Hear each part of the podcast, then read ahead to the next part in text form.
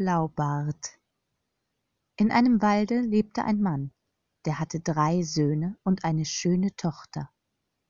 Einmal kam ein goldener Wagen mit sechs Pferden und einer Menge Bedienten angefahren, hielt vor dem Haus still, und ein König stieg aus und bat den Mann, er möchte ihm seine Tochter zur Gemahlin geben.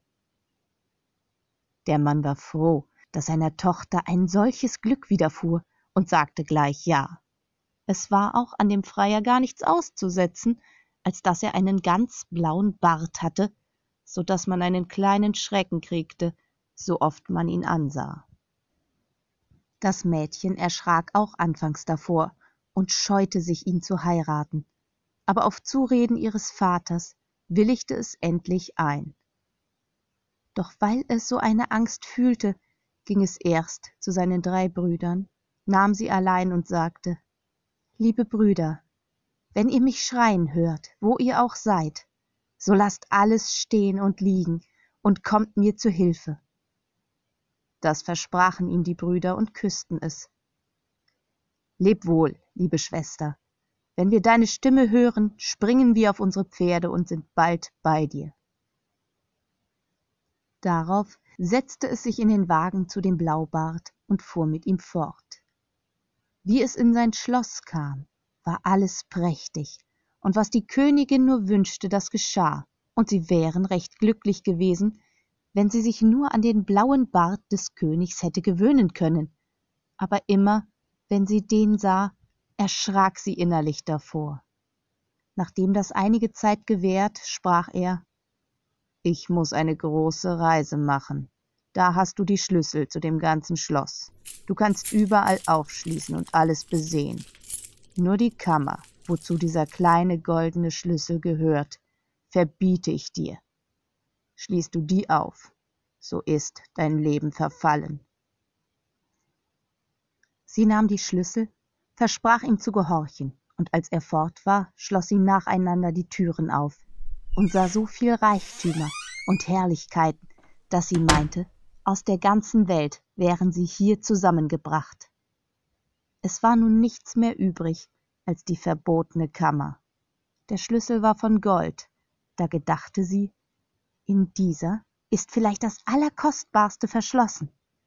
Die Neugierde fing an, sie zu plagen, und sie hätte lieber all das andere nicht gesehen, wenn sie nur gewusst, was in dieser wäre. Eine Zeit lang widerstand sie der Begierde, Zuletzt aber ward diese so mächtig, dass sie den Schlüssel nahm und zu der Kammer hinging. Wer wird es sehen, dass ich sie öffne? Ich will auch nur einen Blick hineintun. Da schloss sie auf, und wie die Türe aufging, schwamm ihr ein Strom Blut entgegen, und an den Wänden herum sah sie tote Weiber hängen, und von einigen waren nur noch die Gerippe übrig. Sie erschrak so heftig, dass sie die Türe gleich wieder zuschlug, aber der Schlüssel sprang dabei heraus und fiel in das Blut. Geschwind hob sie ihn auf und wollte das Blut abwischen, aber es war umsonst. Wenn sie es auf der einen Seite abgewischt, kam es auf der andern wieder zum Vorschein. Sie setzte sich den ganzen Tag hin und rieb daran und versuchte alles Mögliche, aber es half nichts. Die Blutflecken waren nicht herabzubringen. Endlich am Abend legte sie ihn ins Heu, das sollte in der Nacht das Blut ausziehen. Am andern Tag kam der Blaubart zurück, und das erste war, dass er die Schlüssel von ihr forderte. Ihr Herz schlug. Sie brachte die andern Schlüssel und hoffte, er werde es nicht bemerken, dass der goldene fehlte. Er aber zählte sie alle, und wie er fertig war, sagte er wo ist der zu der heimlichen Kammer? Dabei sah er ihr in das Gesicht. Sie ward blutrot und antwortete Er liegt oben. Ich habe ihn verlegt. Morgen will ich ihn suchen. Geh lieber gleich, liebe Frau. Ich werde ihn heute noch brauchen. Ach, ich will's dir nur sagen.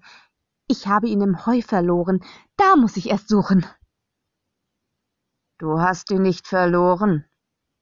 Du hast ihn dahingesteckt, damit die Blutflecken herausziehen sollen, denn du hast mein Gebot übertreten und du bist in der Kammer gewesen. Aber jetzt sollst du hinein, wenn du auch nicht willst. Da musste sie den Schlüssel holen, der war noch voller Blutflecken. Nun bereite dich zum Tode, du sollst noch heute sterben, sagte der Blaubart, holte sein großes Messer und führte sie aus dem Hause. Lass mich nur noch vor meinem Tod mein Gebet tun. So geh, aber eil dich, denn ich habe keine Zeit lang zu warten. Da lief sie die Treppe hinauf und rief, so laut sie konnte, zum Fenster hinaus.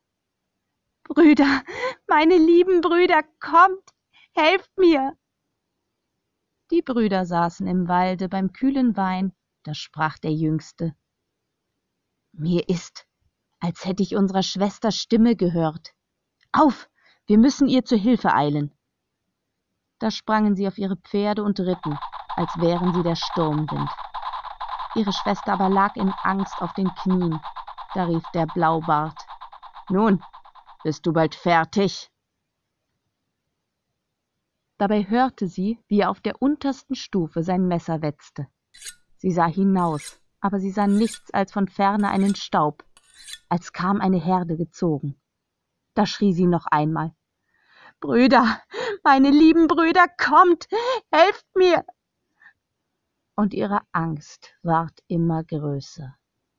Der Blaubart aber rief, Wenn du nicht bald kommst, so hol ich dich. Mein Messer ist gewetzt. Da sah sie wieder hinaus und sah ihre drei Brüder durch das Feld reiten, als flögen sie wie Vögel in der Luft. Da schrie sie zum dritten Mal in der höchsten Not und aus allen Kräften. Brüder, meine lieben Brüder, kommt, helft mir! Und der Jüngste war schon so nah, dass sie seine Stimme hörte. Tröste dich, liebe Schwester, noch einen Augenblick, so sind wir bei dir. Der Blaubart aber rief, Nun ist's genug gebetet, ich will nicht länger warten. Kommst du nicht, so hol ich dich. Ach, nur noch für meine drei lieben Brüder, lass mich beten. Er hörte aber nicht, kam die Treppe heraufgegangen und zog sie hinunter. Und eben hatte er sie an den Haaren gefasst und wollte ihr das Messer in das Herz stoßen.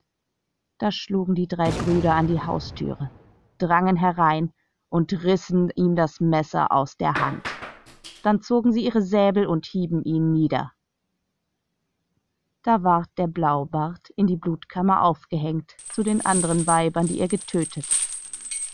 Die Brüder aber nahmen ihre liebste Schwester mit nach Haus, und alle Reichtümer des Blaubarts gehörten nun ihr.